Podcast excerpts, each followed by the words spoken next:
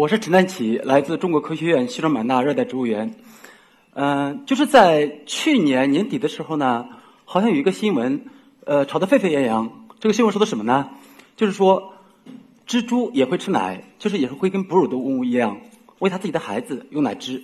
因此，还有很多的这种呃人提出了一个讨论，说是不是从现在开始，蜘蛛应该被放到哺乳动物类群中去，而不应该继续待在节肢动物里边。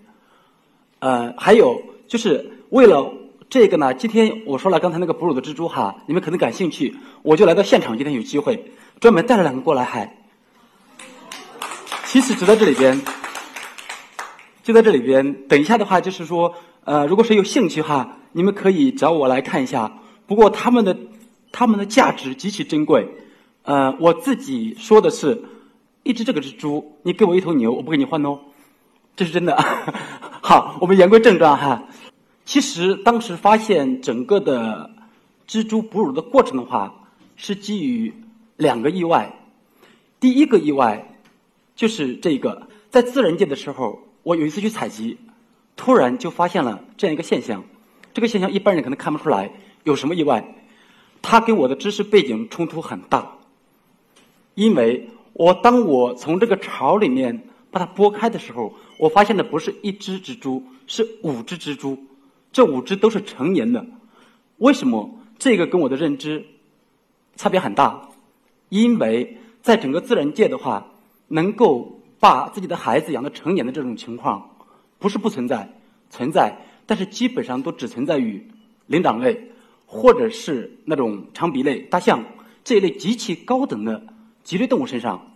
但是呢，蜘蛛作为作为节肢动物，我们一直认为是比较低等的、比较 low 的，它们怎么可能能够把孩子养到成年？所以说，这个是对我的这种原来知识的一种挑战。这种节肢动物基本上能做到什么程度？大部分是生下来，老妈就走了，不管了，这是绝大多数。有一些比较负责任的，做到什么程度？我养你一段时间，一旦这个孩子有了捕食能力，那么现在我就停止，呃，你自己自生自灭去吧。这是正常的一种现象。这就是为什么当时让我觉得这个挑战了我的认知啊。那么我就问我问题：难道大蚁猪真的是可以把它的孩子养到成年吗？如果说真是这样的话，到底养多长时间？到底怎么养？我就带着这些问题做了很多的这种野外的观察、室内的观察，又做了很多的这种实验数据，最终证明大蚁猪确确实实可以把孩子养到成年。这里有一个数据哈，就是呃，这个上面到第五十三天的时候，就是从这个卵产出来到孵化是要经过十五天的时间大约。但是呢，从这个孵化出来的小蜘蛛到长得成年，大约需要五十三天。我这个记录是总共持续了三个月的时间，但是呢，这些孩子依然跟母亲待在一起。所以说，这个证据是一个铁证，它确确实实是可以跟我们人类一样，跟大象一样，把孩子养到成年的。但是这个事情发生在了我们认为不可能发生的很低等的节肢动物身上。我们说它低等，我是挂引号的哈。我不认为它低等，但是又有两个新的意外出来了。第一个新的意外，前二十天从来没看到过小蜘蛛出巢，但是它的体长一直在增长，一直在增长。怎么回事？你的食物是什么？你吃什么？所以说，这是我的第一个这种疑问。第二个，从二十天开始，你开始出巢，开始有了捕食能力，但是。为什么你捕食完之后晚上你还回来？既然你有了捕食能力，跟我们前面刚才我给大家讲了一点，就是大部分的物种他们是老妈把它养到要有了捕食能力之后就不再管了。那么为什么你还要回来？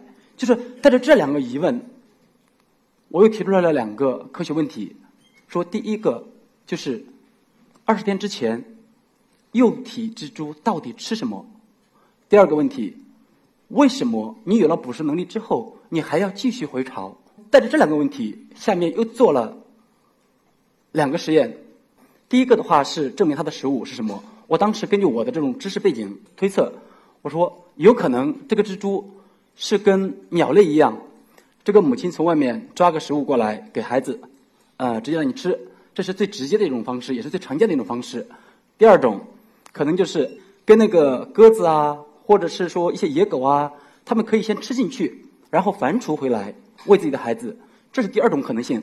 那么第三种可能性呢，就是有一些鱼类，也有一些呃节肢动物，它们的话是可以把吃进去的这种物质，不经过完全消化，一个排泄物出来，在喂养自己的孩子的这种情况也有。第四种比较少见一点，相对来说叫营养卵。营养卵是什么？一个动物它打算现在生十个宝宝，我现在产卵的时候，我产二十个，产三十个。这个十个宝宝孵化出来之后，就吃掉剩余的那些还没有孵化的那些卵。像这一类的没有孵化的功能的这些卵的话，叫营养卵，它们是食物的功能哈。所以说这一类在节肢动物里面，在蛙类里边都很常见。所以说当时这是我的四个猜测，很遗憾，结果证明都是错的。这个时候我就快崩溃掉了。我说为什么我认知的所有的可能性都没有？都不存在，进一步证明，最后发现，原来你是吃奶，这个当时又把我给吓到了，你知道吗？因为这个事情又一次挑战了我的极限呢。我的认知不是这样子的呀。我说我大脑中吃奶的动物不只有哺乳动物吗？到后来我又翻了一下书哈，又找了一下文献，也有一些不只是哺乳动物，好像也是在吃奶宣称，例如。一些鸽子说鸽乳，可能鸽乳你们不清楚，但是知道乳鸽吧？至少，那 是吧？就是乳鸽的话，其实它就是取自于这个的，说它是吃了奶长大的小鸽子，现在还比较嫩，等等这些哈。乳鸽还有火烈鸟这一类这些鸟类，它们那个奶的话，其实是前段时间是有的，从素囊里面母亲分泌出来一种液体给自己的孩子吃，这种情况是存在的。前几天，但是绝大多数的食物。还是他的母亲吃进去之后反刍回来的，就是所以说他那个食物就是母亲给孩子的食物，大部分是吃进去又反出回来的，而不是全靠所谓的割乳来养他的孩子。那么另外一种鱼类，这个鱼的话，它是在体表分泌一种粘液，这个粘液分泌出来之后就给孩子吃，这个小宝宝也会吃的不亦乐乎。呃，但是呢。它跟哺乳动物有什么不一样？其实哺乳动物的话，它是有乳腺的，它有专门的器官来分泌液体，来分泌乳汁，来给孩子来吃。但是这个鱼的话，它只是一种附着物在身上，不是它自己就是有一个专门的腺体分泌出来的。还有人说，哦，蟑螂也有蟑螂奶，蟑螂奶是怎么回事？还有苍蝇也有奶，这都是我查到的文献。那么，蟑螂还有这个苍蝇的奶是怎么回事呢？就是它母亲在生后代的时候，它不会说把这个蟑螂直接给产出来了，产到体外了，或者把这个蛆虫给产到体外了，不是这样子。当它要生育的时候，它直接就是胎生，所谓的昆虫里边的胎生。这个的话，我不产出来，我依然在我的生殖道里边，但是。我可以持续的给它分泌一些液体，分泌一些物质，让这些孩子继续发育在里边。但是呢，当它产出来之后，就不会再有任何的母亲跟孩子之间的这种互动。但是我们的哺乳动物是有母亲跟孩子分离之后的一个哺乳的一个行为在里边的，所以说这个是他们完全不具备的。还有就是后面看那个藏甲虫，其实。这个它跟哺乳没有半点关系，为什么？它是跟野狗那些比较接近，吃进去的食物之后反刍回来给自己的孩子，也会喂养一段时间。所以说这个跟哺乳基本上不沾边了。我认为跟哺乳最沾边的其实是营养卵，还是？那么我说这个蜘蛛，我看到那个小宝宝好像是趴到了他的母亲的腹部去吃奶那个动作，跟哺乳动物一样。但是我要怎怎么怎么证明它？因为你不可能说我看到了我就给别人说，哎，就是吃奶。作为科研人员，我们一定要拿出实证出来，拿出铁证出来。那么第一步，当时因为这个蜘蛛的巢你们也看出来了，是非常非常就是在左下角哈，那个是巢，就是那个地方的话，你是看不清的，只能看到一个投影，非常模糊的。所以说，我要真的验证它，就做了很多的这种这种操作性的实验，让人确确实实能够看到它，能够用摄影机录下来、拍下来，这个行为基本上确定了。现在还不还不行，下一步行为学实验。我说，如果说你真的是乳汁的话，真的是奶的话，那么我不让你产生会怎么样？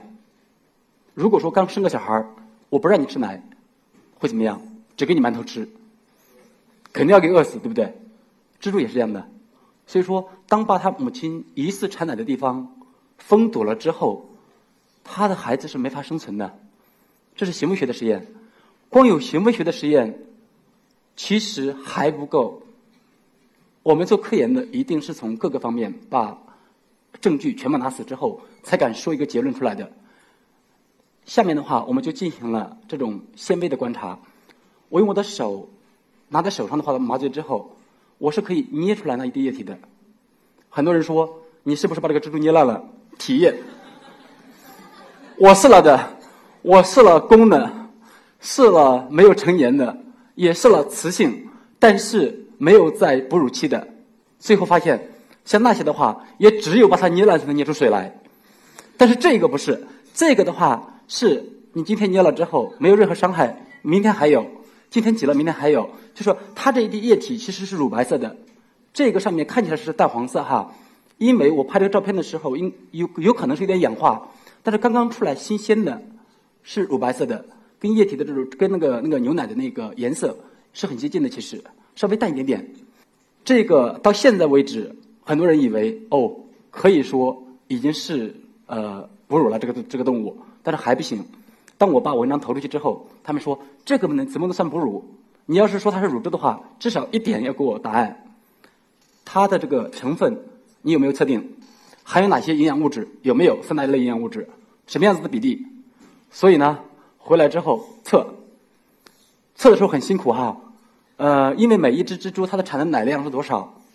你们可以大约估计一下，这个蜘蛛的体长是六点五毫米，成年体长，它的。产的奶的量是一微升，一微升是什么概念？就是一毫升的一千分之一。每一只蜘蛛一次性只能取这么多奶，但是我要去当时去测量这个奶的成分的时候，他们怎么跟我说？他说好测呀，给我多少？五十毫升就好，不用很多。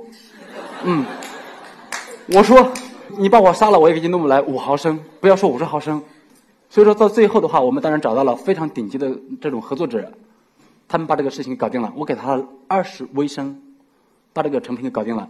到最后出来，结果非常理想。这个成分的话，它大约蛋白质含量是牛奶的四倍，但是脂肪还有糖类比牛奶低了很多。所以说，我认为它是非常适合女性的一种饮料，对不对？把这个事情做完了呢，吃奶事情已经过了。我说我还有第二个疑问：为什么等二十天之后，你有了捕食能力，却依然回来？然后呢，我做了两个实验，呃，这个事情，第一个实验，二十天你有了捕食能力了，把老妈直接移走，不让你在里边。第二个实验，老妈可以在，奶没了，这个什么意思呢？就说看看到底你回来是为了这个奶，还是为了妈妈本身？到最后，我们都发现母爱很重要。其实，这个有妈的地方才是家。我们都说，这个蜘蛛也是。他们的话，就算是没有奶了，只要是母亲在，我依然回来，我依然不离开自己的家。他们有这种这种情感在里边。但是呢，如果说母亲没了，这个孩子很快就不回来了。动物尚且如此啊。并且还说它低等，你们认为现在它还低等吗？所以说，这个的话，最后我们就发现，如果说妈妈在的情况下，这个蜘蛛它的生存的这种状况、身体状态，呃，还有成长成长的这种速度，还有存活率，都是远远高于妈妈不在的那一组的。这是说，那个奶已经堵了哈，但是呢，奶堵了或者奶没有堵这两个，奶堵的跟奶没堵的，只要妈妈都在。结果是一样的，就是小孩子一样健康。我的孩子断奶之后，只要我来用别的食物喂他，或者他自己去出去出去捕食，回来之后，呃，在家里面成长，有母亲照看着，依然可以生生活的很好，依然可以发育的很好，就这样的一种结果。